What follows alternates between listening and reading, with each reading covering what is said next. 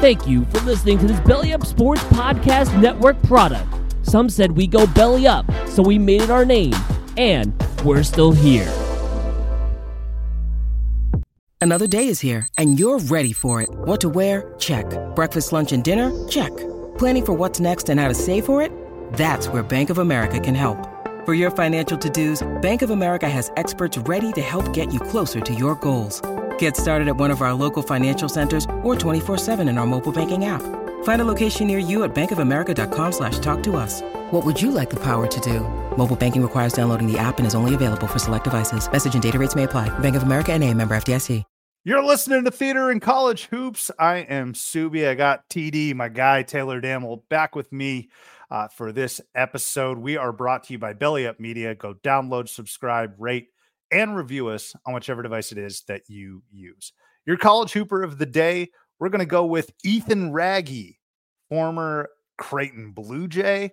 Had to pull him out for this. That's right, Big East fans, Jay fans, Creighton fans, get up. We got an awesome interview when we're talking everything Creighton later this episode uh, with one of your own. So stay tuned for that. Check out the website at theaterandcollegehoops.com and make sure to follow me at CBB Theater to find out where the theat is. You should also follow Taylor at Taylor Damel. Let's open the curtains.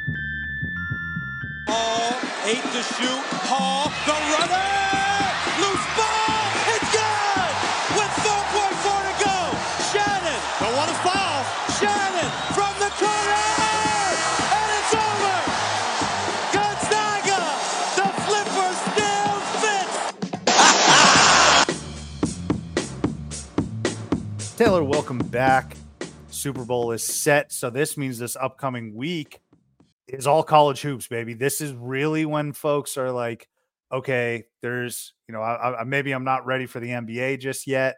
Uh, college hoops is heating up. There's a beautiful slate on Saturday, which we'll get to later this episode. Um, but all eyes are on us. This is basically the dress rehearsal, right? This week. I think you've referenced it as the dress rehearsal in the past. Uh, that sounds about right. Yeah. Uh, this, yeah. I mean, we got a two week span here where teams. I mean, this is about the time too where teams really need to get their their stuff together too, um, so that when they can fully debut to a national audience on February twelfth, right? That uh, that they're ready. Um, I saw a good point today, uh, and something that was a good reminder of how we feel about college basketball and teams. And if you remember that last year's national champion at this time last year was going through their worst stretch of basketball, essentially. And I believe they were even unranked at this point, right? Or had fallen to unranked around this time of year. Um, really? I think they were unranked for a, a week. So Wow. it's I'll, I'll double check that here in a second. But it point being though, we do know that that UConn had a very bad stretch in in January last year, and um, it's a good reminder for teams that have national a- uh, championship aspirations, like a Kansas or like an Arizona or any of those teams that have kind of lost a few more games than they would have anticipated to this point in the year. That um, you know, last year's national champion and this year's current number one team was playing their worst basketball at this time last year. So it's we're 48 days from selection Sunday right now, I believe, or 47, I believe, when this podcast uh, releases. That's it's a lot of time and not a lot of time all at the same time, right? 50 days is kind of That's like a bar. yeah, yeah. Oh, I like that. well, we'll talk about rappers later in this episode for sure. Um, especially BET award winning rappers as well uh, from Mississippi. But um, it's just important to remember that that we have there is enough time, right? There is enough time, especially if your team has shown signs and an ability to play that you know a, a good brand of basketball. There is still time left. Now, if we're having this discussion in three weeks, more it's a, it's a different discussion. Then let's just put it that way. What what's my cutoff date, man? What do I always say? What Valentine's Day? It's Valentine's Day, so yeah, get cuffing season. Get, the basketball season. season is just a cuffing season. it's all it is. I mean, uh, if you if you are stinky, there are some teams where okay, I'll I'll make a broad brush claim. I think it's it's pretty obvious, and gosh, if it wasn't for their history and their pedigree, I would say Michigan State is just a broad brush. They're they're not going to do anything. But again, there's always that small percentage. But there are teams out there where I'm like, it's over, it's done. Uh, UCLA, they've actually shown signs of life and competitive fire and good hoop. They're only a game or two out of the Pac 12 first place, but I think it's too little too late. Like that three week stretch where they just got absolutely bodied by the likes of Utah, who can't play on the road, by the way. Uh, but UCLA, like I'm, I'm not letting this fool me. You won't fool me, UCLA, over this past couple weeks. Your season's cooked unless you go to Vegas and win the whole thing. Um, but uh, like February 14th, it's it's a it's approaching, and I'm making some serious notes about how teams are playing.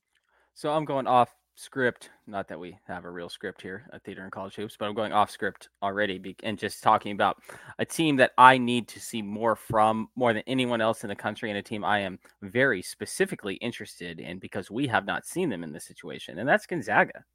Yes. They're still not projected to make the tournament as of right now. St. Mary's game is going to be huge, and that is this Saturday. It's this Saturday, right? Mm-hmm, mm-hmm. Yeah. Um, and and they play. Do they play Santa Clara as well again? I think. I don't think they've. so, oh, or does. Mary or does St. Mary's play Santa Clara this week? Whatever the three best teams, one of them plays two, the other two best teams in the conference. Mm-hmm. And boy, I mean, Gonzaga pretty much can't afford to lose. If they lose two more games, they're not going to make the tournament. Like that's nuts to think. They, it's what we it's what we've always said about Gonzaga that if they don't win those three or four non-conference games that that they have per year, then their eh, then their whole uh, resume is pretty worthless. Um, it, we're seeing that now come to fruition it, it, more though more so than we've ever seen it before. I can't ever remember a, a team heading into February in Spokane there that was not projected to make the tournament projected to make the tournament, dude, we're usually talking about them as the lock for the one seed one because seed, the, right. you know, uh, so uh, it is St. Mary's that has Santa Clara and then right. So big, Zags. huge week in the in the West Coast Conference this this mm-hmm. week. I mean, this totally is is is going to determine pretty much the entirety of the standings, and it's gonna it could determine Gonzaga's season. And you hate to say that, especially talking about how I just said we have so much, we have a lot of time left. Problem for Gonzaga compared to the other schools that we're concerned about. The other schools have a lot of opportunities in the Big East or even in the Pac 12, there's opportunities. In the Mountain West, there's opportunities. Um, Gonzaga, they got like two opportunities left this year, and if they, especially if they lose those two games, then they're they're completely screwed. They will have to win the the conference tournament, which they will because this is so dumb. so, right. like that would not shock. But the thing is, is that I wouldn't take Gonzaga to go far, very, very far. No, no, no, absolutely. You know what absolutely. I mean? Like you'd make it, you, you keep it up for for for streak purposes, but they don't have dudes. They don't have Jalen Suggs like the likes even of, of, of Kevin Pangos, Chet Holmgren, Drew Timme, like those are dudes. Those Nembhard, are... and Nembhard just hasn't been the guy he was expected to be. We talk about him a little bit later in this episode as well. Um, I mean, he's not bad, but he doesn't. He didn't, he didn't take a step up by any means. Um, yeah, it, it, Anton Watson's good, but he can't. I don't know if he he can. Like they, they we're used to seeing NBA studs, like right. pro or, players. Yeah, or if not NBA guys, at least like like all all American borderline guys, all mm. conference type of guys. We don't even really have that. We have nobody on this team that's like, oh yeah, they're a they're an outside chance of being like a third team All American or anything like that. Like that's not this team doesn't possess that. Um, anyway, that's uh, that's a team that I'm definitely looking for. That I mean, that's got to be. Am I am I wrong in in saying that that t- to me is the number one team I'm focused on over this next couple weeks here b- between now and and Valentine's Day that that will have to show me more or show everybody more to even be able to to make this to make the tournament. That's got to yeah. they got to be the number the biggest name. I mean, Michigan State, like you said, um, is is kind of in the same boat but they could win six in a row in the big in the Big Ten and be like, oh well, look at that, they're already a seven seed. You, you know, like the, the opportunities just aren't going to be there for Gonzaga. So you mentioned Nembhard, and you mentioned that we talk about him a little later in this episode. That is because we were so fortunate and lucky to have onto the program assistant coach at Creighton University, Jalen Courtney Williams. This was a real blast. I had a lot of fun talking with Jalen. Uh, we sat down with him to talk about Creighton and their tremendous run here in January. Their only loss is to the defending national champs in UConn. Uh, they we talk a little bit about their triple overtime thriller against Seton Hall and really dive into Jalen's background. Uh, a guy from Mississippi who went to LSU and then Morehead State and then returned to Starkville as a as part of Ben Howland's staff, and then uh, went to McNeese State right in, in Lake Charles, and then now he's up at Omaha doing tremendous work uh, for for Doug McDermott and and that staff. And Creighton's obviously experienced a ton of success over the last couple seasons.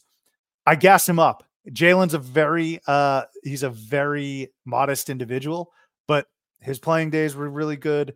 His coaching is directly correlating with Creighton's success. So this was a lot of fun. And of course, you mentioned a rapper, TD. Uh, I don't want to give that away. Actually, you got to listen to the end of the interview as to who we're who we're bringing up. But that was uh, this was a great interview, and and Creighton fans, I know uh, you're going to be excited for this one. We do talk a little bit about SDSU, so prep yourselves. But without any further delay, I want to get you to this interview with assistant coach for the Creighton Blue Jays, Jalen Courtney Williams.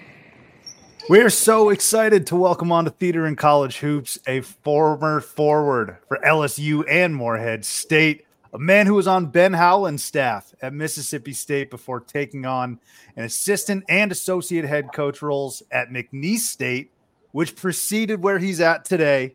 We got assistant coach at Creighton University, Jalen Courtney Williams. Jalen, what's going on, man? Thank you for making the time. What an intro. How about that? I did my research, Jalen. Yeah, no, that's incredible. I mean, you have a very incredible past, and we're going to get to know all about it. I, I want you to go into depth and detail about uh, you know your playing days and then also how you got into to coaching. But let me first start off with Creighton. We were talking a little bit about it before recording. You guys are rolling right here in January. Yeah, yeah, we're we're having some fun. We're having some fun. Uh, it's like I told you off. I guess uh, when we weren't recording, we're getting better. The team's getting better, and that's what you want to see. You want to see uh, guys grow together, get better as the season goes on, and you want to play your best basketball. You know, close to March or as close to March as you can. You're putting the ball in the hoop too. I'm looking at the last three games, 85 the last two games. Yeah. Tri- triple overtime. You put in 97 against Seton Hall, but still 55 got, minutes helps. you guys are putting the ball in the hoop. And I, I, think that's what a lot of folks expect from Creighton basketball. I suppose yeah. their brand or coming in is just the high level o- offense. Uh, last couple of games, what are you attributing this this offensive uptick to? No, you know what? We uh, our point guard is a transfer, so it's his it's his first time uh, in our system, which it takes some getting used to. The pace that we want to play at, the way the ball moves, you know, uh, it's it's really unique. I'd like to think, and then um, you know other guys are just in new roles. Uh, Trey Alexander is in a new role. Baylor Scheierman's in a fairly new role, even though they played heavy minutes a year ago. Um, both of those guys are asked to do more of the ball handling and playmaking than they were a year ago. Um, and then Mason Miller is a, in a brand new role. And so, again, as the season goes, you want to see guys progress. And I think that's what you're seeing. So you talk about another number of transfers and you know people playing new roles. How much different is it, you know, today with all these moving parts, uh, yeah. like every single year? Like, should the should a fan of Creighton or any other school not even expect to see what this what a team really looks like until like yeah. late January, early February? It shouldn't be a shocker if if uh, a fan of anybody has to get to know a new team from a year to year standpoint. Uh, I think we're unique in the way we like to do it. You know, we, we want to maintain our culture and, and some of the things that we do. Um, and we do that with recruiting young young guys out of high school. Um, and you go in the portal with a need in mind. Um, but the rules are, are you know, want to dictate otherwise. Um, so you know, it's it's tough for a fan base like ours. You know, we we like to grow guys and see guys grow, and our fans like to do the same thing. Um, our supporters rather like to see see guys grow from freshman to sophomore. Ryan Kalkbrenner's of the world, you know. Um, so we want to continue to do that the best you can, but you also have to adapt in, into a new climate. So I think we're we're kind of balancing that the best the best we can. I'm so glad you mentioned all the different personnel and the lineups and Kalkbrenner especially. There are some names that we're going to really dive into, and Yeah. you've been integral in their success and their growth as well. But I want to start first with you, Jalen, uh, and give our audience a better understanding of who you are, where you come from, and your college basketball journey. So you're from Jackson, Mississippi, right? Mhm. We don't get many high level players like yourself, my man. So can you take us behind the curtains of the recruiting process? Your decision to go to LSU. Uh, take us through that. What was it like as a high schooler? Man, well, first of all, I would like to say I was probably the worst good basketball player in that space at the time. Um, How do you define that? Why do you define? How do you define that? I'll explain that. Mississippi basketball comes in like stages and waves, right? So every 10 years, you get a huge influx of talent for whatever reason. I can't really explain it. Uh, you know, before me, it was uh, Al Jefferson and Monta Ellis and all those guys. And then it took a few years. Um, and then all of a sudden, you get LaQuinton Ross, who was the number one player in the country in my era. You get uh, Rodney Hood, who you know went to the NBA. Johnny O'Bryant played in the NBA, played with me at LSU. You get uh, you know a string of top 50 to 70 players um, that we you know a lot of us went high major Division One basketball, and a lot of us went mid major. You get Isaiah Canaan again, you know went to Murray State, had a great career, went to the NBA. So I was probably the worst of that bunch. Uh, you know, but we had a good time, man. And from there, went to LSU.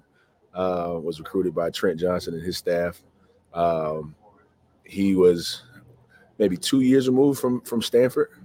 Um, he gets the LSU job, and and you know LSU is where I wanted to go my whole life. Uh, I have a lot of family in Louisiana. LSU went to the Final Four in 06, and you know that was like the biggest brand of basketball, uh, you know, close to me at the time. So I was fortunate enough to get recruited and, and to play there, and I played there with some of my best friends, Johnny O'Bryant, as I mentioned, Andre Stringer, who was an AAU teammate of ours, uh, Johnny and myself.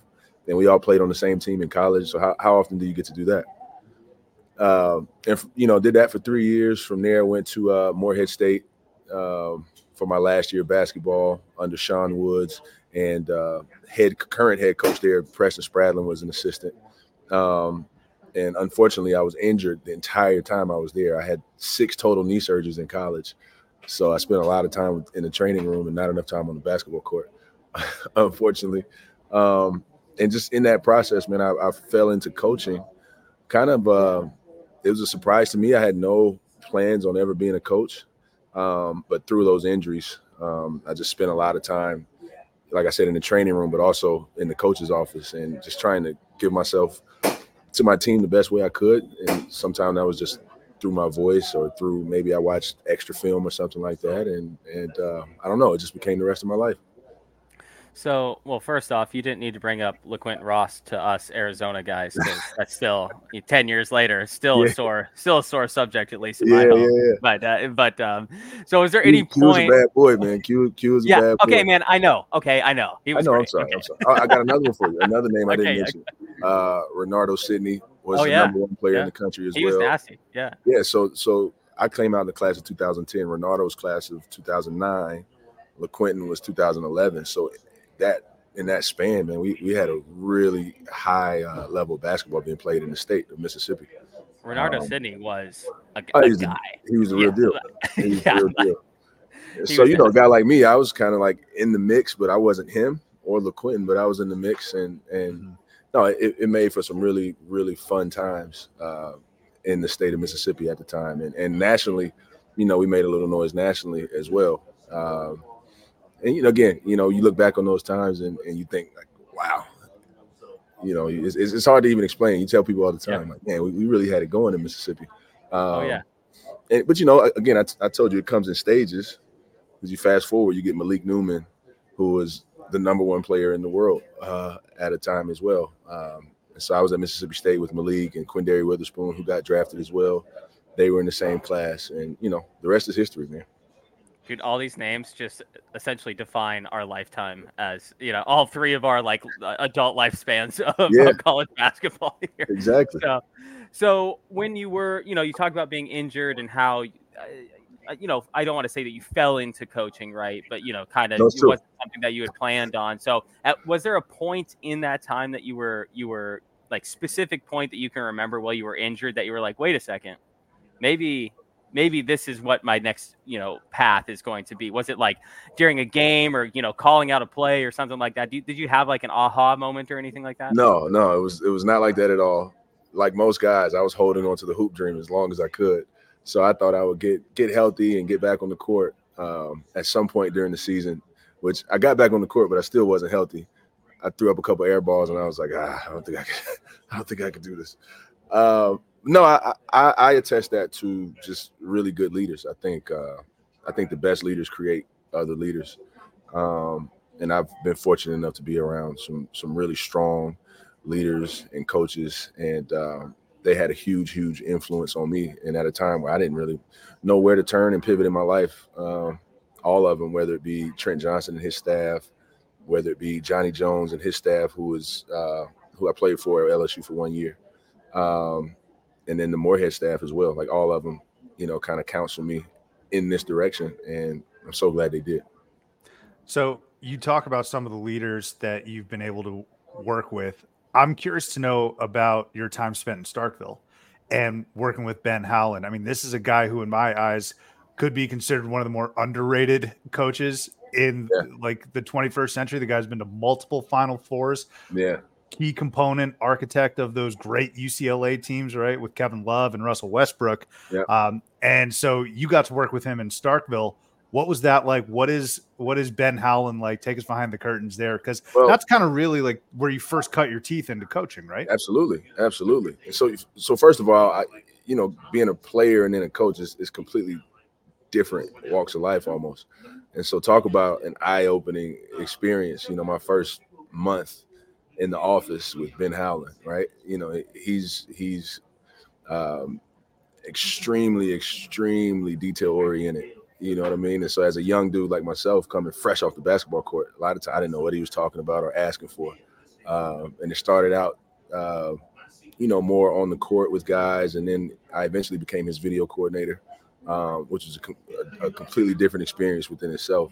But um, he kept me on my toes. Again, as a young coach, he he, you know, I, I was up late a lot of nights trying to think like him and, and try to predict what he would ask for the next day and things like that. And I think that shows itself right now in my, in my attention to detail um, and things like that. But phenomenal basketball coach and even better person.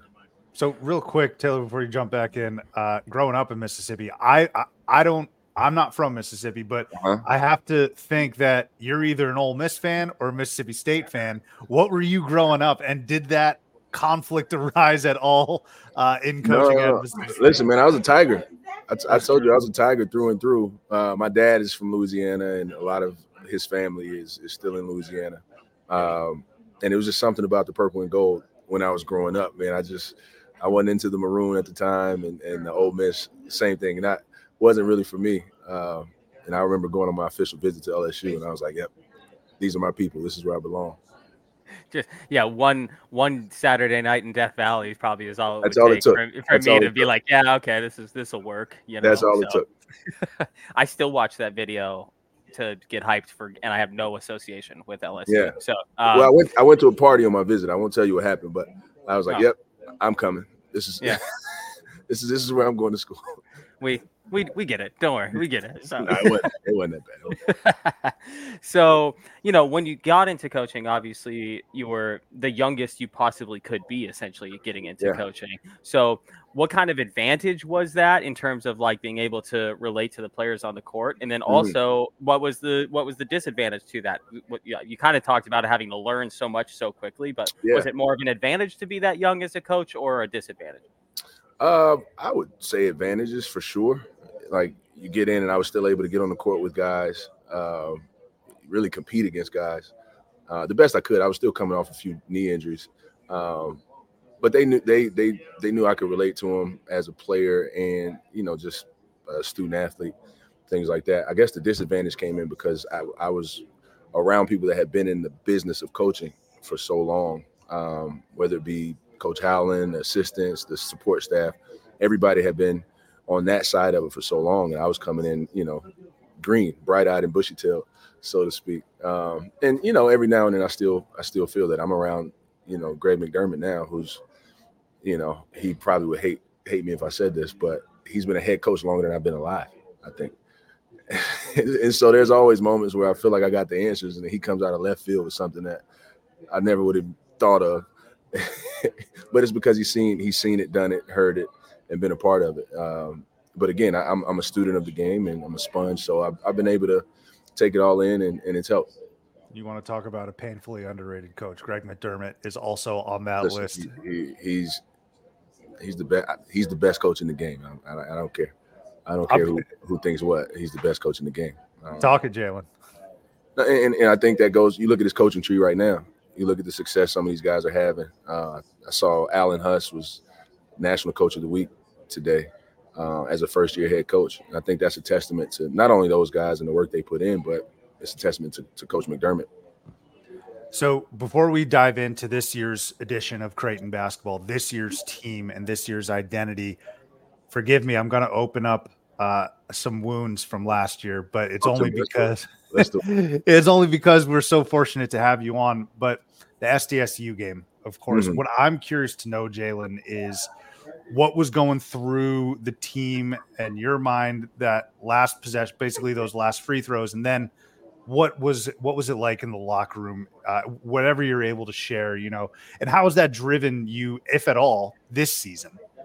Yeah, uh, it's like a, a, a blank when that when that whistle blew. I think everybody was just in a shock. Couldn't believe that. Like this is how it could. This is how it could end, and ultimately did end. Um, you know, whether you know it was a foul or not, refs got to do their job. Man, what a tough way to go, right? Um, yep. Obviously, everybody in the locker room there was there were some tears and it was just shock. And I don't know if you guys saw Coach McDermott's uh, post game um, afterwards. It kind of went viral. Um, our staff did a good job. They put pianos behind it and all that stuff. Man, it was a real tearjerker. But but it was very genuine messaging from from Coach McDermott uh, about the season that we had, how those guys came together. Um, most of them young. Um, you know, we had a number of sophomores on that team, and you know, transferred with Baylor Scheierman. Um, you know, that team came together, fought some adversity with six losses in a row. Could have splintered, could have went different directions, and you know, at the end of the day, they came together and had a a, a, a pretty fun run. So, you know, moving forward to this year, uh, I think it drove guys like Trey, uh, guys like Baylor, um, Kalkbrenner. It, it drove those guys to want to come back and you know see if we can do it again, and you know do it even better. Um, and then you know guys like Steven Ashworth, you know on the outside looking in, I think it gave him a um, a little bit of a chip on his shoulder as well. He's like, I want to I want to play there and maybe do what they couldn't do a year ago. So it's been fun. So not to not to belabor this bad news here for for too long, but so when the tournament goes on, and obviously there's only one team that wins the tournament every year, mm-hmm. right? When you're in that situation, and it is quite the heartbreaking situation, as you're watching the well, at this point the few remaining games of the tournament, are you pro San Diego State? Are you anti San Diego? Are you are you just are you not watching any of it? Like what what is the team going through? Or is it just everyone's different, right? You know like, what? We were um, at least I can speak for myself. I was pro Big East. Um, so you get guys that you've you've been to battle with in terms of UConn. You, you want to see them have success, um, and they ultimately they did. And you know, so I, I like to think that our odds would have would have risen had we made it that far. You know, you get two Big East Big East uh, teams battling it out for the national championship. That would have been fun, but you know, they they ended up getting it done. So good for them. So in unpacking this a little bit more and because of your elite playing days and now you're a young star in the in the coaching space i like how you say that. They weren't that elite but all right let's do it, let's do it. hey man i'm i'm impressed. Look I, I only played two years of varsity ball all right yeah, and i'm yeah. over here hosting a podcast now so i i got a lot of respect for what you do. Let's talk about uh, it. but in terms of being a player versus being a coach you've been in the big east now. I know you've had some nail biters and obviously a lot of tournament success. Uh, player versus coach, w- what holds more butterflies for you, being on the court playing or on the sideline? Uh, coaching for sure, because you come up with the game plan on this side of it, but you're kind of relying on everybody to do their jobs, and there's not much you can do other than yell at the top of your lungs. You know, Makes as a player, you, you at least you have some type of physical impact on the on the outcome. Unless you're playing against, I don't know, Anthony Davis, and you don't have that much impact at all. That's part of my One of the- story. yeah, that's a that's one of the best college players ever. Yeah, exactly. But uh you have a good one. I'm sorry. But uh yeah, I mean coaching for sure. But it's fun, man. It's it's, it's fun and I, I wouldn't I wouldn't change anything about it. So, um, from reading your profiles and stuff, you have a couple kids, right? I, Three. did I read that? Yeah. Okay. yeah. So, so I just had my first kid, right? And uh, i- if your parents were anything like everybody else's parents, they were always like, "Well, just wait until you are a parent," right? Yeah. So, So what do you you think went about from- Well, I think it's great. Five months old, we're doing wonderful. She's wonderful, Oh, right? yeah. It- Congrats, it's been congrats. great. Thank you, thank you. But so, when you became a coach, were you like, oh, maybe I treated my coaches a certain way as a player for years, and now I'm on the other side, and I'm like, oh I- shoot, I maybe all maybe I should have. I text every one of them like, "Hey, I'm sorry. you were right. I was wrong. I'm an idiot." you know, and, and a lot of them I'm, I'm really close to now, and we'll see each other on the road, and and you know, I'll just like go give them big hugs because in hindsight, hindsight's 2020, obviously. Um, but all the things that they were trying to instill in us and in me, you know, turns out they weren't wrong. Perspective is pretty funny. Yeah, it turns out all the film they watched, maybe they knew what they were talking about. just a little bit, just, Just a a little, little bit. Yeah. yeah. Uh, let's talk a little bit about this year's team and some of the results. Man, a couple weeks ago, you played an absolute thriller. When I first reached out to Jalen Taylor, I basically was like, "Yo, I'd love to have you come on." Uh, by the way, that game was insane. As a Yeah. fan, I loved it. Of course, I'm talking about the triple overtime game at Seton Hall, who has been a very good team and a very strong team this year. Jalen, I'm curious to know did you take anything about your team away from that triple overtime win? Like, was there something you learned about this program that maybe you didn't know coming into that game? Uh, program, no, but this specific team, Sure. yeah, you- you saw that team's connection really, really shine. Um, you know, there were times where we thought we won the game and we didn't. There was times when we, you know, all right, this game's probably over and you lose it and you didn't, right? But that team showed real resiliency and connection um, and the ability to have a short-term memory, whether good or bad, just move on to the next play. I mean, it showed a lot of maturity um, and connection. That's that's what I would say stuck out. So when you look at you know that back to back, or you played a close one at St. John's, a very a one point game against St. John's, you lose to the number one team in the country, and then you go back and win this this triple overtime game against a you know a really up and coming Seton Hall team. Yeah. In a month from now, or on Selection Sunday in 48 days, is that like stretch of basketball right there something that we, we're going to look back on and be like, oh, that was the point that Creighton came together for the season? Do you see it as? I mean, can you identify games like that? In that capacity be like okay that was like the turning not that you guys needed a turning point but like Yeah. the turning point in the season where it all came together and, and we hit our stride right there I mean, yeah, I guess from your perspective, that's that's easy to do. Look at games. I'd like to say we could we could look at practices on on, on our end. Right. Um, you know, there's just been. I, I never thought we had a bad practice with this group, but there have been practices here lately where you could tell like the chemistry's really where it needs to be. Um, guys are completely locked in. Um, you know, you you move past that triple overtime game, and there's a quick turnaround for the next game, and you can't do as much the next day uh, physically. So it's a mental day. But the way those guys took in the information in the scout report and brought it to the game floor, um, like I, I would like to point to things like that.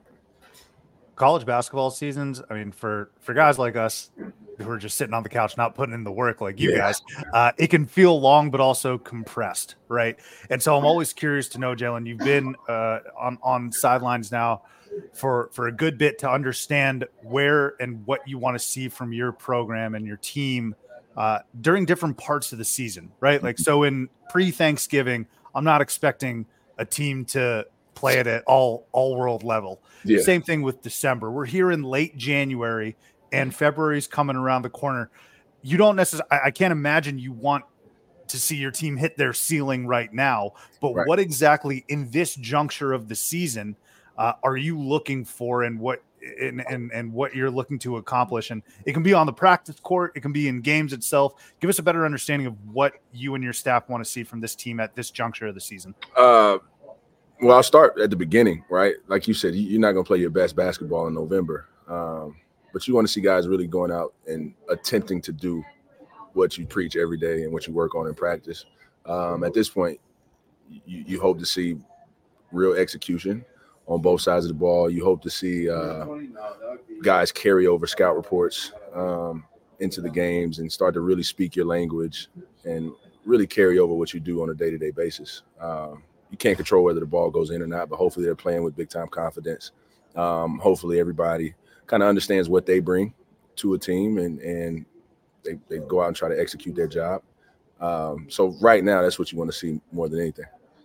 So, is there anyone on this team, if we go back to the beginning of the year, like we just did, is there anyone on this team specifically that's made a, a longer stride than anyone else? Anyone else Yeah. that you've been like impressed with that this guy's really taken this in more Yeah, so? Yeah. It's easy, easy call. It's Steven Ashworth. Um, you know, he comes in from a really good Utah State team. Um, they had a lot of success. He had a ton of success, and he comes in on this team. It's different. You know, you're playing with, you know, potential NBA guys on this team. Your shot selection, you know, changes. The volume of shots change a little bit. Um, obviously, the competition level changes. And I'll I'll tell you, and he knows this. At one point, he was the worst defender, maybe on the court um, and he's somehow transformed himself into one of the better defenders. Like he's hard to take off the floor, and you can put him on other teams' best guard uh, and feel good about it. Um, you know, even you, look back a game ago, Jalen Terry, I think he uh, maybe hit six threes um, the game before ours.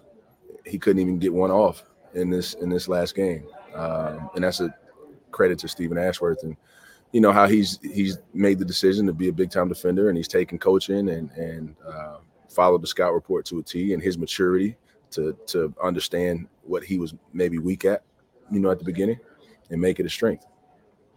Steven Ashworth's uh, emergence has been noticeable for sure. Yeah. I want to I want to talk a little bit about Ryan Kalkbrenner.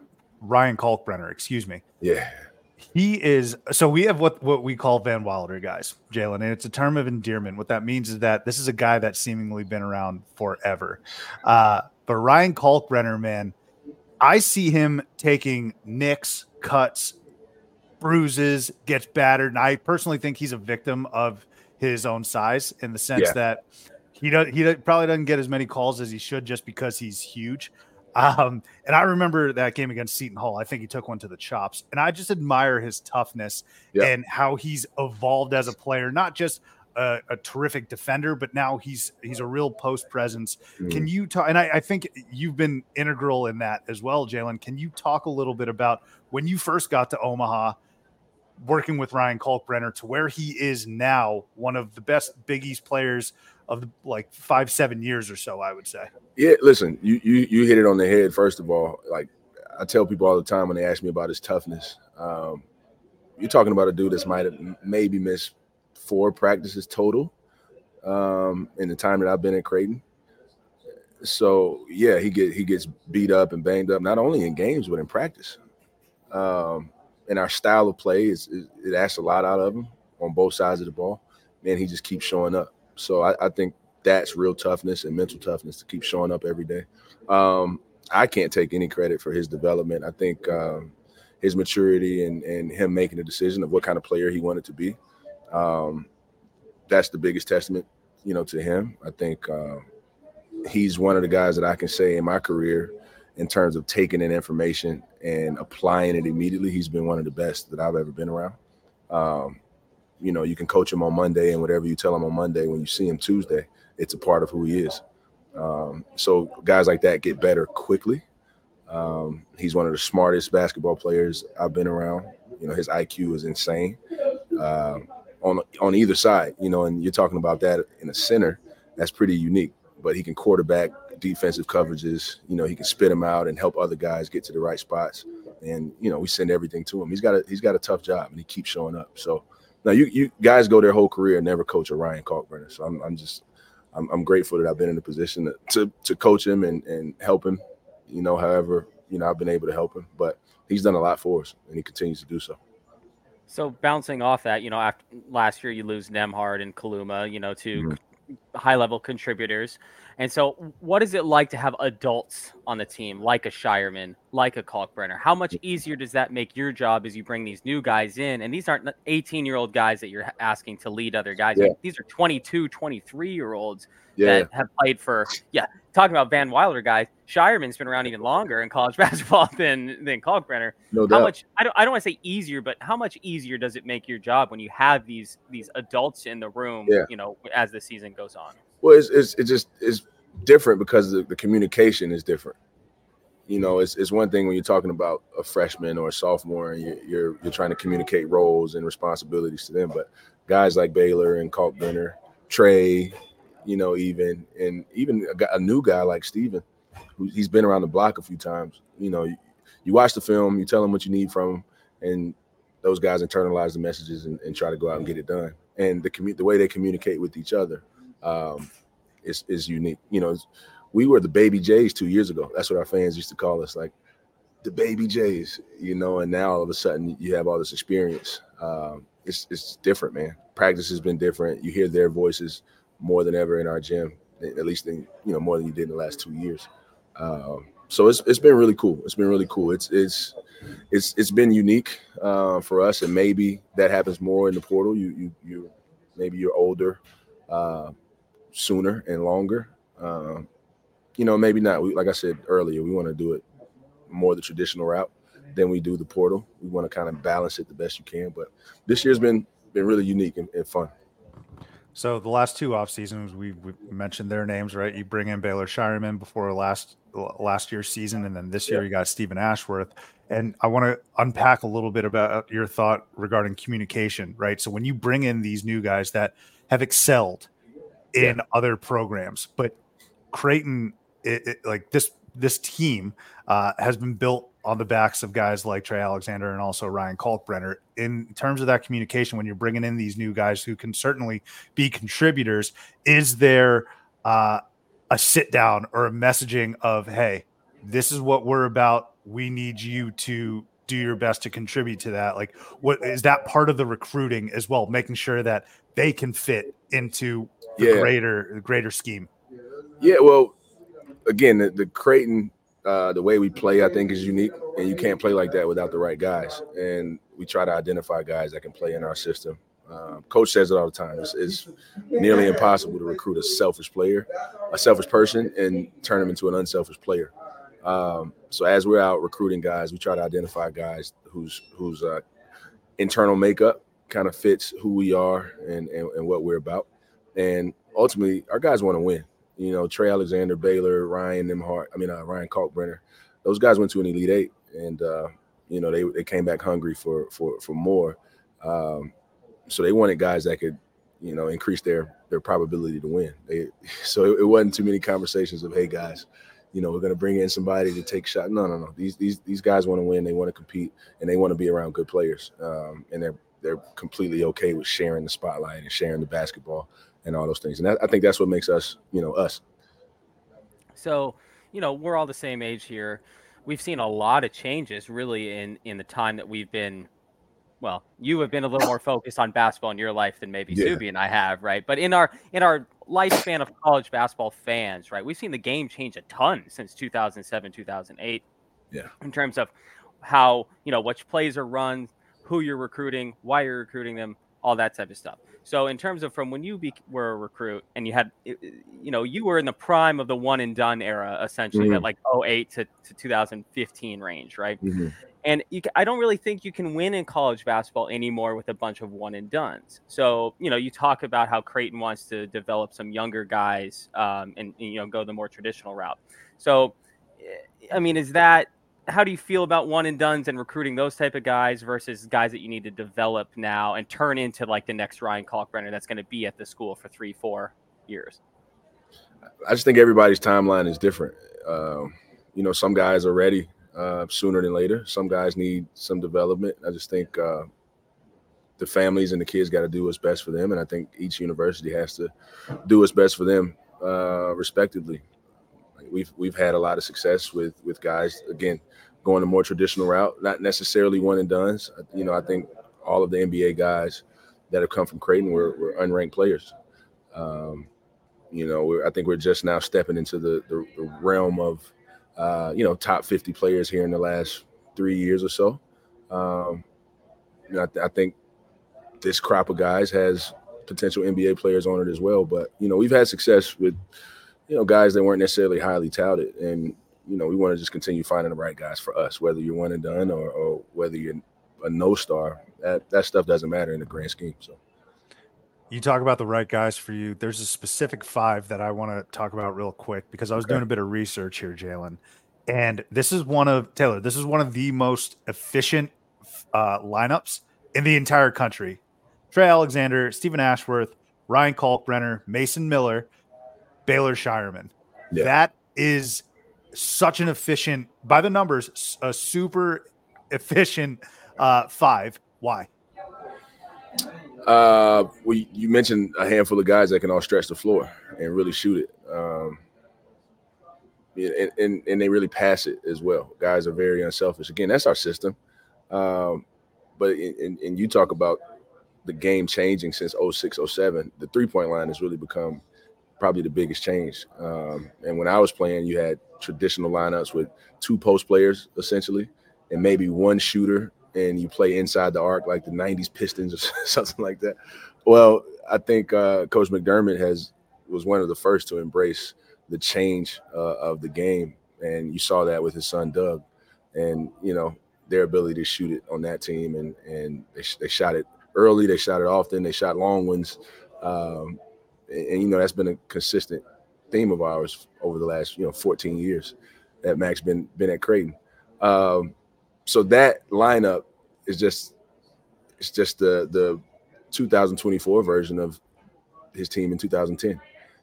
You know, four four or five guys now with Ryan, you know, adding the three ball to his game that can can really stretch the floor. They pass it. They're all unselfish.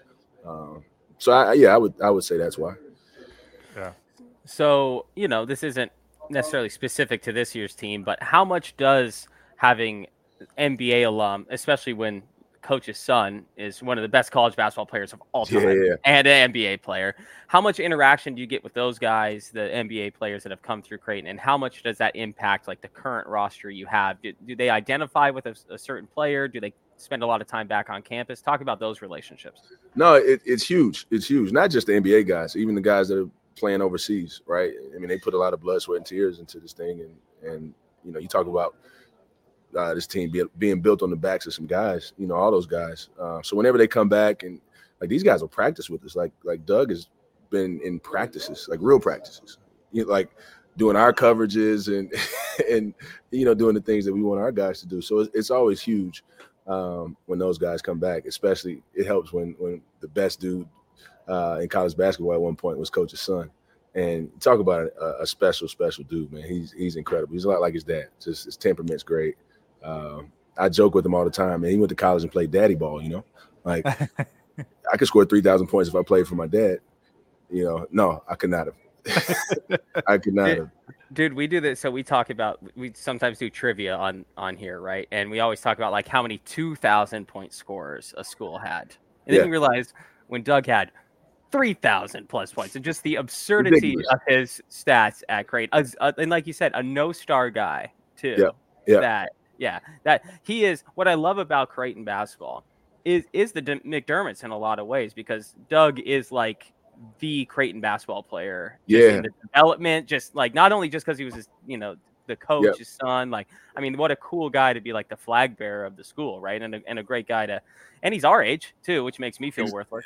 I'm telling uh, you, there cannot not be a better guy. Like you said, that's a good way to put it. The flag bearer for Creighton basketball because he's an incredible dude with an incredible story.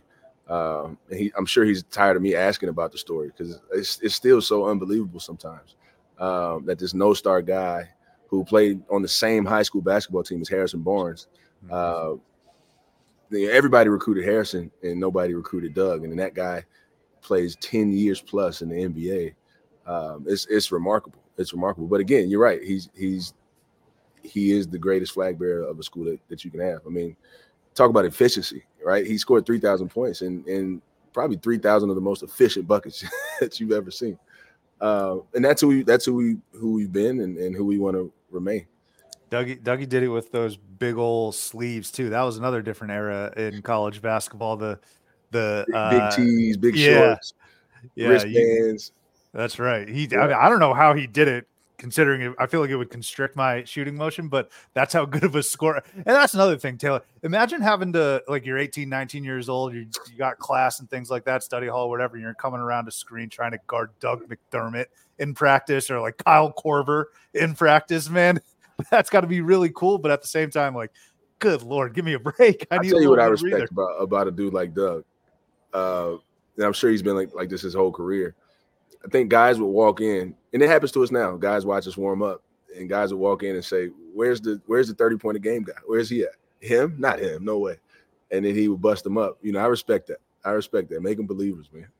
You know, believers. let me go back to the shorts and t-shirts just for a second here. You know, my body type was not built for those shorts or t-shirts. And so it there are some embarrassing pictures of me in a, in some student sections from about got 08, 08 shorts, through man. about 11 there when it was the very tight top Nike uh, jerseys and then the Yeah. absolute parachute MC Hammer shorts and I there's a there's a certain segment of my Facebook that I need to just purge because it You- is not you- you and as me a and 146 pounds my freshman year of college or whatever. Those shorts were not for me. You and me both. You and me both. There are pictures that pop up of me now. I have like six X tall tee on. You know what I mean? Like you, you remember those days. I- I think it's coming back too. The young guys are wearing these real baggy clothes, man. It's coming back. I was like, I was dressing like that in sixth grade. Yeah, I grew, I grew up in a place that was not trend setting. I was we're five years behind the tr- every trend from a small Okay. town, right? And so I'm just like, oh man, I got I had like ten years of tall tees that I had to work through in my you know in my life, and I'm like the the rest of the country only had five. I had to deal with ten years of that. Yeah, not good, not good for me. I'm with you. I'm with we you. we were talking to J.R. Blount last week. Uh, he's over at Iowa State, and and he's a former player. And I was like, you know, they got these flicks from the runway sort of pictures, like the team account will post these kids walking into the arena. And I'm curious, Jalen, like when you showed up to games at LSU and and and when you were playing at Morehead State, what were you throwing on? Like, was it just the team uh, issue? Yeah, it was it was it was team issue stuff, man. We could I, we couldn't afford any of the stuff these dudes are wearing these days, man. It's a different time now. It's a different time now. Yeah, I'm not hating. They look they, they look Our good. biggest thing we, we had uh do you remember nicekicks.com? I believe so. Yeah. Yes. kicks oh, on yeah. court was a big deal. Like that was Yeah. when you really made a splash, like whatever shoes you played in. And so we had to beg Coach Johnson, Trent Johnson at the time, to, to like, like, Coach, please let me wear these, man, please. Well, I that's when it. like that's like sorry, we're getting way off topic, but that's when like uh there were so many like Kobe like fours and fives co- and, Yeah, yeah, and yeah. sixes like they, they and they had new colorways every single week it seemed like. And so and that was the era of college basketball when you didn't have to wear your blue and, and white shoes. You you started going crazy with it. So yeah, Yeah. I'm glad nicekicks.com, boy, or kicks on Kicks the court. on I- court, man. Kicks yeah, on man, court. I yeah. I haven't I man that that brings me back right there. Man, I love this memory lane we're going down here. Uh Jalen, I got a few quick hitters for you though. Let's have What's a little up? fun here, okay? Let's do it. Greg McDermott. I've seen the man patrolling sidelines for as long as I can remember, right? Uh tell us a little bit about him off the court though. What are some things that the public probably doesn't get to see about Greg McDermott? What are some things you want to share about him off court? Uh, I'll just say he's funny, man. He's quick wit, and like he's just he's this massive dude, and he's quiet, kind of. But then, like when he gets going, he's a he's a hilarious, hilarious individual. He listen. He should talk to you. He doesn't believe I was a good player because he's seen me like thirty pounds overweight and all that stuff. Like somebody's got to let him know. I got I, I, yeah, man. I'm I'm here to campaign for you. You let me know.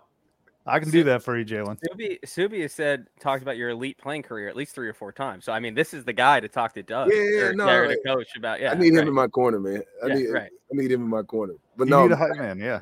Max, uh, Max, he's the best. Like I said, he's got the best temperament that I've ever been around. Um, he's so poised and patient with his guys. I think um, one of the biggest compliments I think I've given him, and he was a little bit taken back by it when I gave it to him. You know, I just told him, I said, "You you coach everybody in the program as if it's your son." Like everybody, you know, with that type of patience, with that type of confidence. Um, and, and and I think that that's why our guys play with so much freedom and, and, and confidence, and they really enjoy it. the culture he's built there in Omaha is super impressive. Like Taylor, do you, do you know a time uh, with Creighton basketball before Doug McDermott? I, I almost don't. Like I, I, I think Doug McDermott, Creighton, Creighton, Doug McDermott. I mean, my mom, my mom lived in Omaha for two years growing up, so that would be about the only, yeah, that would be my only reference point right there. No, listen, this place has a lot of tradition and history, um, and they've had a lot of good basketball teams. Obviously, you know that this program going into the Big East changed things. It, it made it a uh, a national brand, uh, and we're, we're still working that direction. Like when I got here, you know, I was making calls. I'm like, "Do you got? Do you do you realize what's happened here?" And a lot of people, you know, didn't know. Um, and I think I think those those stones are st- starting to get unturned now, and, and people are starting to realize, you know, what kind of place this is and how special Coach McDermott is. You have called Mississippi home, and now Nebraska is home. Yep. Talk to me, compare and contrast those two states for me. Uh, biggest difference is the weather.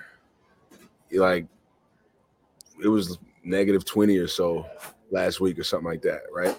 And the first time I experienced something like that, I, I almost FaceTime Mac and said, "Hey man, I'm done. I, you didn't tell me you know, but uh year three now is normal. It's, I think it's 35 out. It feels like South Beach.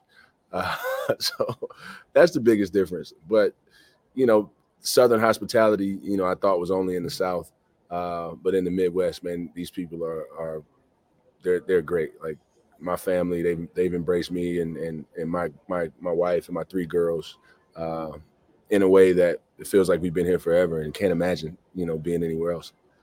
It looks. I mean, it, looks like the hospitality is a real deal. Because are you in like a corner booth dedicated strictly to Jalen Courtney Williams here? No, no, no, wherever you're coming for, It's to not, us not that from? kind of, it's not that kind of deal, man. Not that kind of deal. Don't do that. Don't do that. Um, go back to your playing days, even coaching. Actually, toughest place to play. Toughest place to play when I was a player. And if there's a specific game or moment, would love to hear that story too. No, I'm just gonna say I played in Rupp Arena one time, and, and I I swear they went up 20 as soon as the ball got tipped up. It was ridiculous. that was that was the national championship team. It was like as soon as the ball went up, down you, you, you you you slipped up a little. You said something about AD. Was there like a particular play where you're like, "Golly, this guy's good"? No, he blocked my shot three times somehow. I don't know how he did it. There was, I mean, I think he blocked a layup. He blocked a, a three ball, um, and he was nowhere near me. Both, you know, uh, it was two times. He was nowhere near me either time. So, you know, it, it's it's always cool to look back uh, and think like, wow, you know, you you you shared a stage, so to speak. I was there with with guys that'll go down as some of the some of the greatest, you know, players to play the game. So that, that's always cool. Um, I will say this as a coach, you know, coaching in the Big East is, has been special. Um, obviously, I grew up in the South, and I was only really familiar with the SEC and and you know a little bit of the Big Twelve. Just kind of growing up where I grew up. You know, I told you LSU was was it for me. Um, but being in these environments where they really care about basketball the way they do it, is second to none. You know, we, we play in some incredible cities, um, in some incredible arenas, and some of these rivalries. Even though the new Big East is what, how, how old is the new Big East? Um, Few years. I, I mean, the the rivalries run deep though. yeah, I mean, like you got us and UConn. Yeah. You know, um, Providence. I feel like everybody's a rivalry for Providence. The way that place is always jam packed. Um, you know, Marquette, Creighton is always a fun time. And you, you're talking about places that really care about ball, and there's no football. There's no football in the Big East, so you know basketball is the mainstay, and that was new for me. That was that was new for me as a player and coach. You know, you, you know it. I, I was in the South the whole time, and people like ball. People like their ball for sure, but you know they love their football. and you know, I'm not mad at it, but being in the Big East, man, has been special. I mean, MSG for the Big East tournament has Come to be on now. something else. It, it gets no better. It gets no better. I believe it. Um, I mean, uh, we're having a little fun here, but I do want your honest opinion about something that is relatively serious, especially with coaches and looking out for the safety of their players. Court storming seems to always be a topic every single year, but this past week, it's become a very uh, hot topic. Where do you land on court storms? Because you're coaching a team where have you gotten stormed on before? I'm assuming you have. I have not gotten stormed on before. Okay. I have not gotten stormed on before. Um, listen, I, I will say this: you, you, it's it's a part of the tradition of the game. Obviously, you don't want to see anybody get hurt, um, and you want to protect both the fans uh, and the players the best you can. But I mean, what's a good game without a storm? You know. That's right. I, I like hearing that. Hey Taylor, uh, and confirm this for me, Jalen. You went to Provine High School, right? You're a Yes. graduate. You Yes. know who else is Taylor? Who else went to what's it? What what's the high school? Provine High School. Provine, Provine High High School, the Provine High School. B. Excuse me. I s- Yeah, forgot yeah. the B. Who else went there? Um, do I get a, a hint to not drag this along for too long? This will Well, be fun. He's a music guy. He's a rapper. You ever seen the Chevy with the? Wait, wait, wait, wait, wait. Wow. Rapper, producer. Yep, I'm selling him short. Uh, not with not with the butterfly doors. not don't don't get like me. You know. Did you ever cross paths with David Banner? David, David, David Banner. Shout Were you able David. to ever cross? Were you able to ever cross paths with him? Uh, I think I saw him at like a YMCA one time playing ball when I was younger. Um, but I, you know, you, you you don't you don't go too many days in a row without hearing his name, some kind of way, or, or hearing his music. Um, so shout out to David Banner, and you know, Provine's had a lot of guys. Um, I think uh, Fred Smoot played in NFL, went to Provine. Justin Reed, you know, God rest his soul, um, played at Ole Miss and played in the NBA for for a little while. Um, no, Provine's had some guys, and, and Jackson, Mississippi's had some guys as well. So, yeah, how about that, man? David Banner. I had to bring it up. I almost think the Fred Smoot reference is is it's almost crazier to me. Talk, we talked about underrated guys. Fred Smoot, underrated guy in the Yeah, NFL. come on, man. Come on, man. That's what we produce. We produce Jalen, dudes that just get it done, man. let me tell you something, man. When I was doing, when I reached out to you and I was doing this features, I was like, I can't wait to cut through all the college basketball and Creighton questions so I can get to David Banner and we can talk about him. Have you ever seen a Chevy with? with, with yeah. There you go. That's got to be your. That's got to be your uh, walkout. Your team's walkout song. Creighton's walkout song. How do we get Coach McDermott to uh, to? You know, I don't know if that's with his style. I don't know if that's his style. Maybe I'll get him one day. Jalen, this has been amazing and such a blast. Uh, The stories you and the details you've shared have been awesome. Do me a favor though. This is my last question and segment that I do with all of my guests. It's called "Bring them up on stage." Uh, is there anyone that you can recommend in the college basketball space, player, coach, whatever it is, reporter, I don't know, uh, who would be kind enough to jump on here like you were, share some stories, and uh, deal with my nagging texts like you were? Two people, and and they both have a similar affiliation. Uh, one is Austin Claunch. He's a, an assistant coach at Alabama, um, former head coach of Nicholls, who I had some battles with when I was at McNeese. Uh, but he's a good, great, great, great dude and, and a close friend of mine. Um, Tevon Saddler, who's the current head coach of Nicholls. He's the youngest head coach in the country at 28 years old. He played at Nicholls four years ago. Uh-huh. I think he was a, he was a, he was a player at Nicholls four years ago, maybe five if I'm not mistaken, and now he's the current head coach and he's he's he's crushing it. Um, three people actually. Korey McCray is associate head coach over at Florida, uh, who I worked with at uh, Mississippi State, who's also a great friend and, and mentor of mine. So, yeah, those three guys would be great. They'll have a lot of fun. I appreciate it, Jalen. I might tug on your shirt to uh, get in contact with them. We were Whatever lucky you to need. have. I appreciate it, man. This was a blast. We'll say hello. Hello. Who we got in the back there? Too bad you're not here enjoying the cigars. we we got to make a trip out there next time. All right, we There got you go. My treat. My treat. Jalen Courtney Williams. This was a real blast. Thank you again. Best of luck this upcoming week. Uh, we will be in touch, and of course, we'll be looking at you guys uh, as we enter March. Thanks. man. Awesome. This was awesome. Thank you.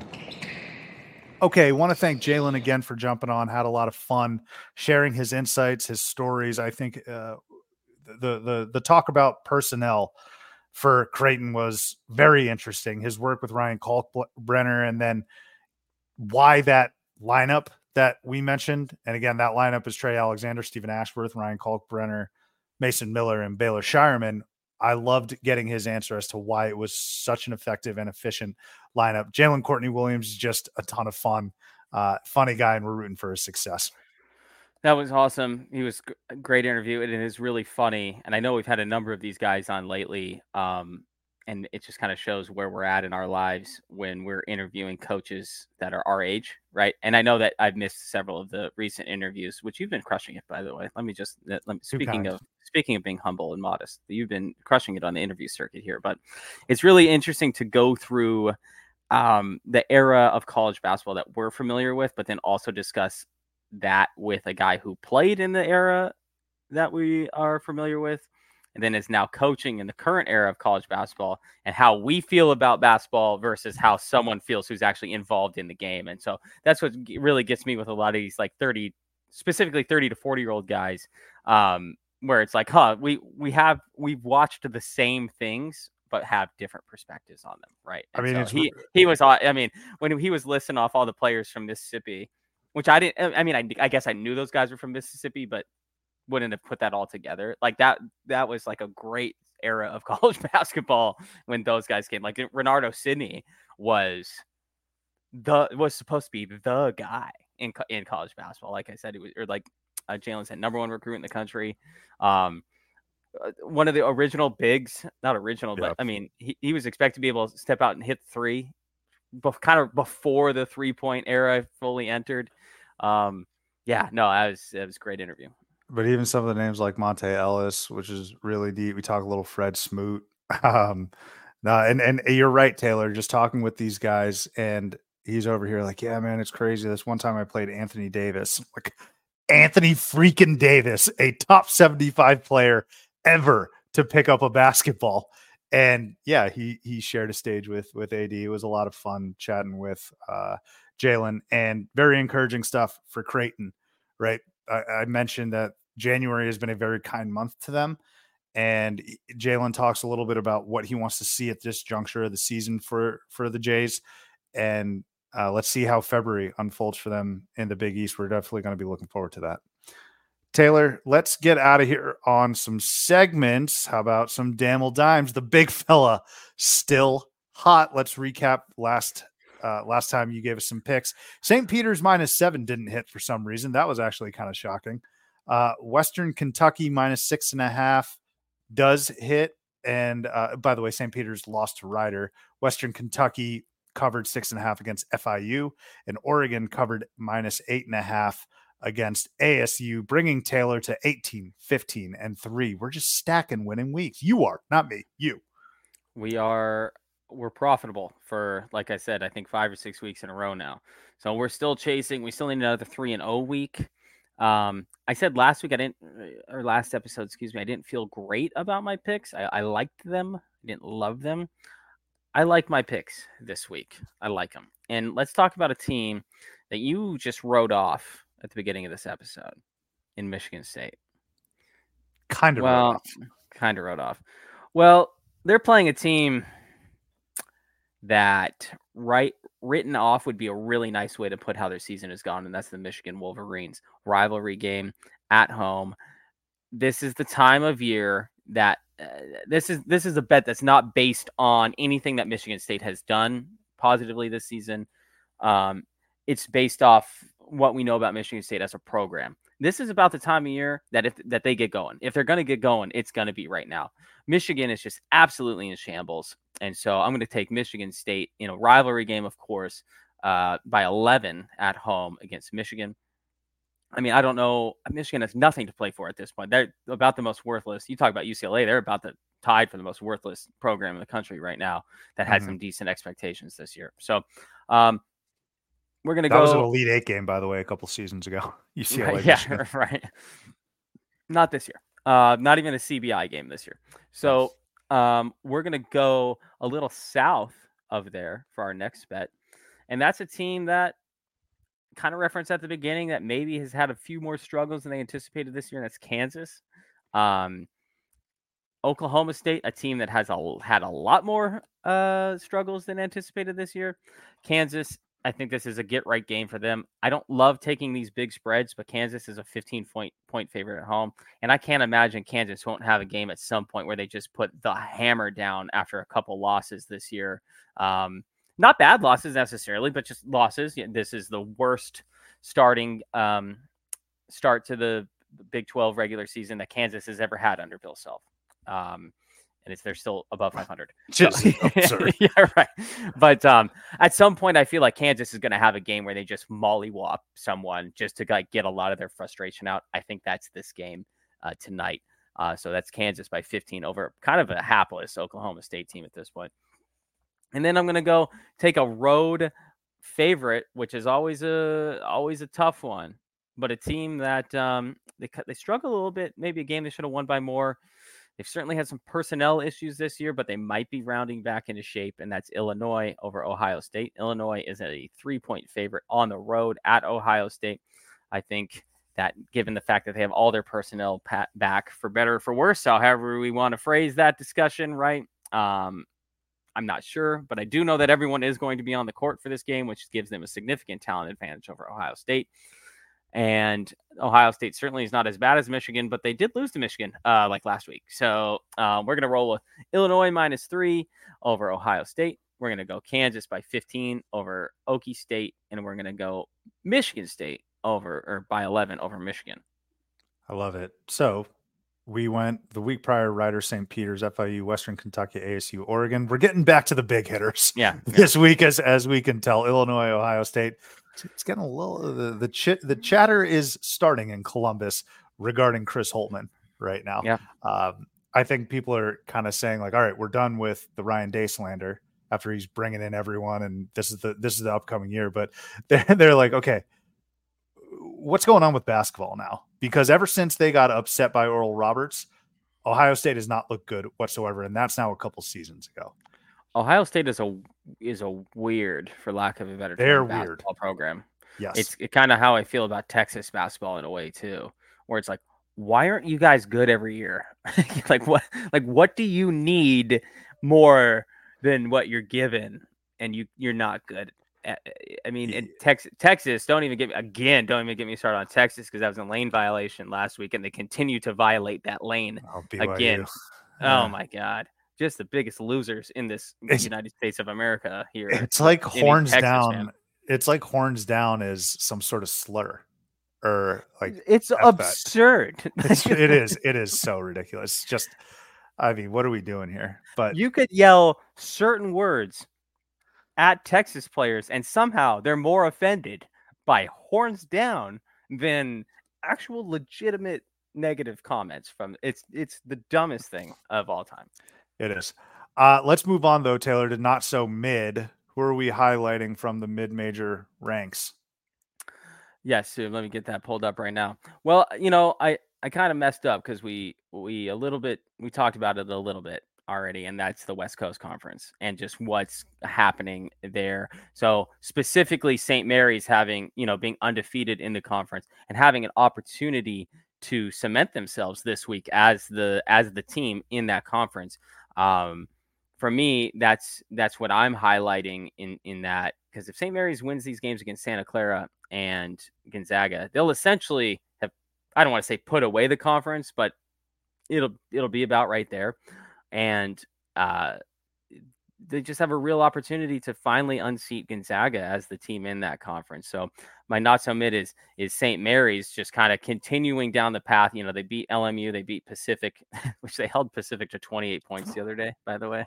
Oh yeah, and Gonzaga didn't play all that well against that Pacific team. I know, right? So so my, my not so mid is not necessarily about in, in any specific performance. It's just the body of work that St. Mary's has put together thus far, giving them an opportunity in the next five days to have essentially the be- the biggest five days that they could potentially have as a, at, and have had in a basketball pro as a basketball program since like Dellavedova was there, um, and friend of the program, uh, uh, Omar Samhan. Omar, oh, Omar Samhan. That's right. Yes, yeah, of course. Right. Yeah, yeah, yeah. Friend of the Gosh, program. So that was last yeah. year. Yep. So, uh, so my not submit is is St. Mary's and West Coast Conference. I mean, it's it's coming to a head this week. We're gonna take a trip, Taylor, to Connecticut. All right. Hamden, to be more specific, where the Quinnipiac Bobcats are rolling right now. All right. They are eight and one in conference, 16 and four overall. We mentioned St. Peter's. Yeah. Well, they're a game clear of them for first place. Tom Pecora, first season in Hamden at Quinnipiac doing this. First of all, I, I cannot lie. The only reason I know about Quinnipiac or I've heard about it prior to this podcast is because I grew up in the area and a lot of a lot of high school friends, family go there. But if you don't know about Quinnipiac, the only thing you may know about them is their hockey team. Nobody knows anything about their basketball team, kind of including myself, if I'm being brutally, brutally honest. But they are atop the MAAC. Okay. I mentioned what a great job Tom Pecora is doing uh, in his first year there. And then we also need to talk a little bit about their balanced efforts from their players. Matt Balanc, not to be confused with Matt LeBlanc. Uh, yeah, he is leading the team in points at 18.4. Amarri Tice is leading the team in with seven rebounds uh, per game, and Savion Lewis, he's the facilitator. He's averaging nearly eight assists per game. Those are the three key studs uh, for Quinnipiac. Now, of course, as with other schools that are in similar conferences or play similar schedules. This is all going to come down to the conference tournament. But for right now, as we sit here in late January, we had to give some love to the Quinnipiac Bobcats, who again sit at 16 and four, first in conference. And I hope they put together some sort of like Kennesaw State run, uh, which is to say, I hope they win their conference tournament and get to the NCAA tournament. Shout out to the boys in Hamden.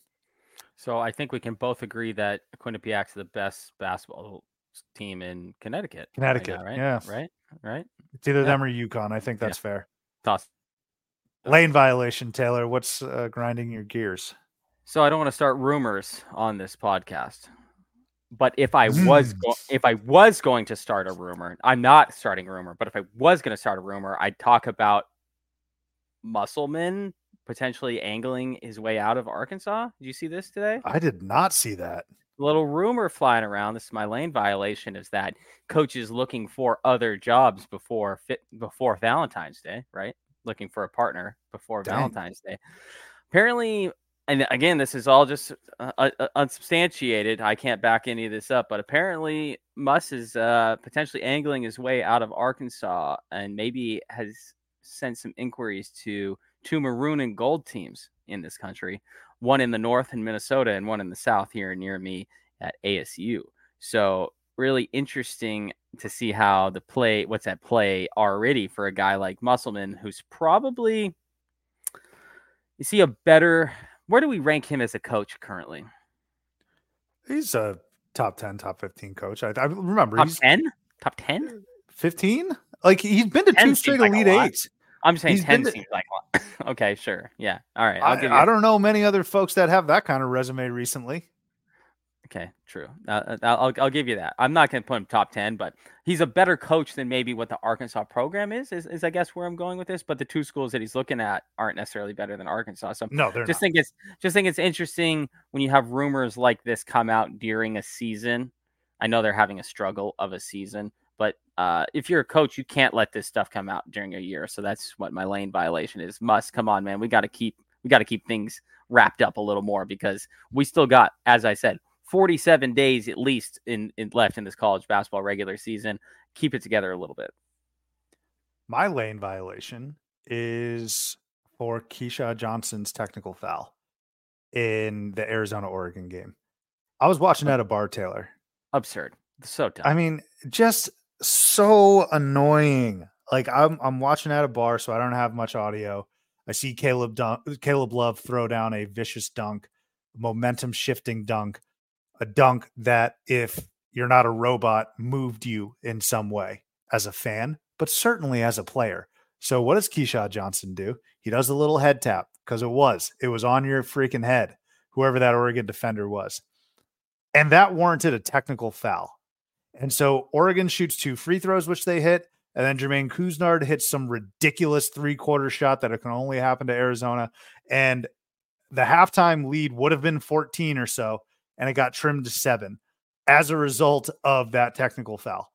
It's just so bad. And, and I'm so tired of having to come up here and blame refs for not letting kids have fun. It's not even letting them have fun, like showing emotion, right? Have you how can you play this game if you're like the Kawhi Leonard shot when he's going up for a layup and his face is just completely stone faced? Kawhi Leonard's the only person on earth who can do that. All right.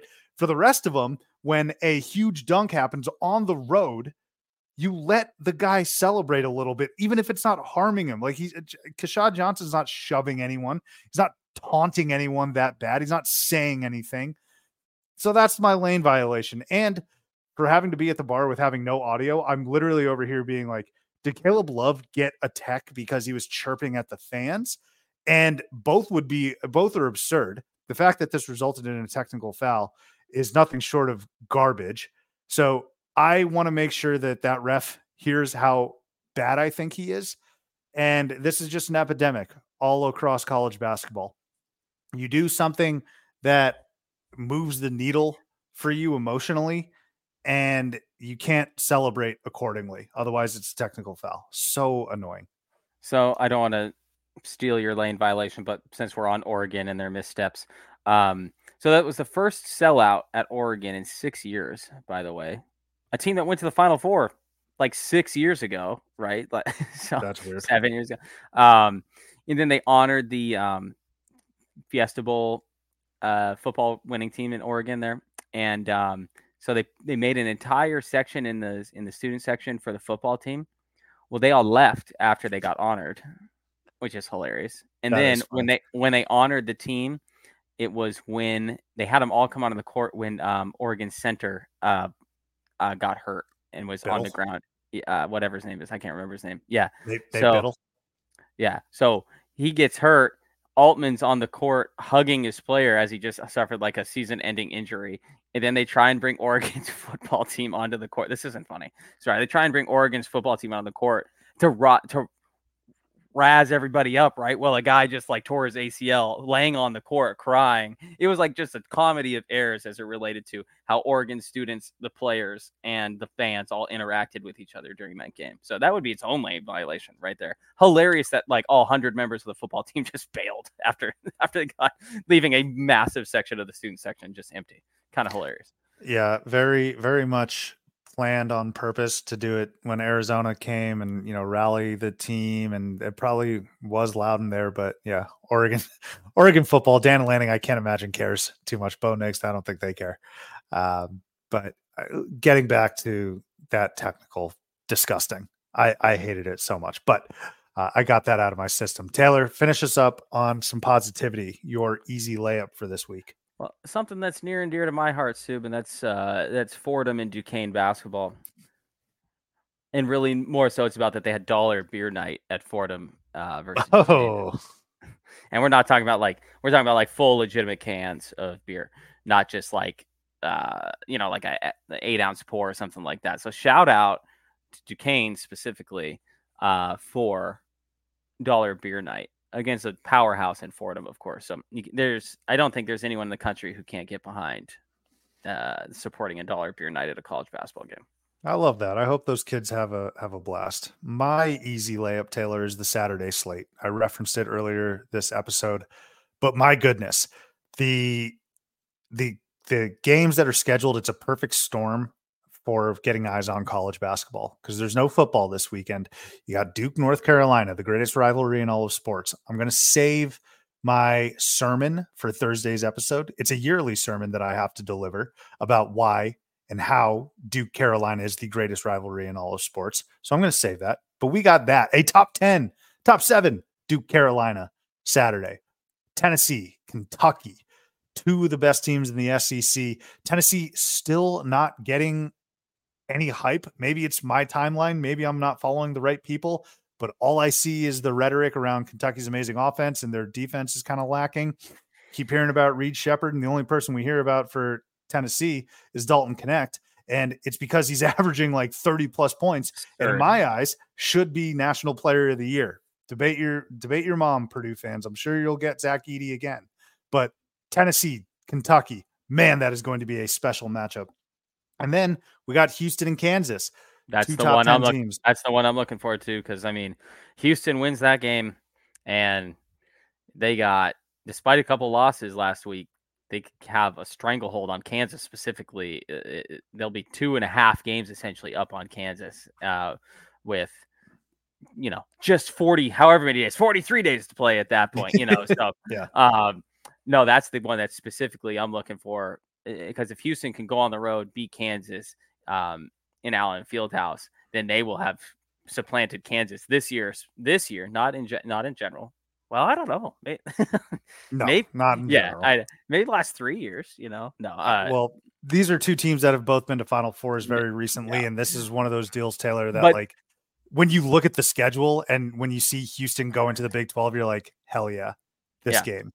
no, this is the one, and and it's both teams have maybe lost a game or two more than they would have liked to this year, but it still doesn't make this game any less big because it still will probably be the deciding game, um, or one of the two deciding games that decides the Big Twelve this year. So that's the one I'm specifically looking forward to. Duke, North Carolina, great. That's that I you know that's that's a one-off type of game for me. Houston, Kansas is the one that I'm legitimately looking forward to most. I think the most, uh, the one I'm looking to most is Vols Cats, Tennessee, Kentucky. But this is actually a close second. Purdue, Wisconsin. That's a top six matchup. I could absolutely see Purdue. Wisconsin's not that good. Wisconsin's not the sixth best team in the country. I uh, look, man. Let's see. Uh, well, They uh, lost look, by they- 185 points in Tucson like a month ago. Like they're not the sixth best team in the country. So fine, uh, but I don't want to see them in March. Actually, did you see Big Cat tweeting about that? He was like, "Do Arizona fans want to see us in March?" Absolutely not. No, I do not. I, I, despite what happened in December, but Purdue, Wisconsin's going to be a really good game. I think it's going to be competitive. It's going to be a Big Ten brawl. You mentioned St. Mary's, Gonzaga, and then let's not forget about TCU and Texas Tech. Big tournament implications here for TCU, I think specifically. Texas Tech, baby. What I tell you about Grant McCasland, they're really hot right now. Now, are they the best team of the Big 12? I don't think so.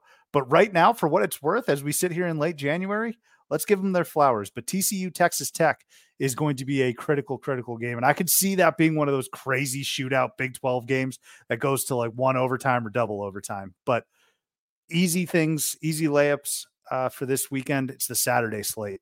Buckle up and settle in. All right, folks. Want to thank Jalen Courtney Williams one more time for jumping onto the program. Had a lot of fun. Uh, and thank you as always for listening. We'll catch you next time here on Theater and College Hoops.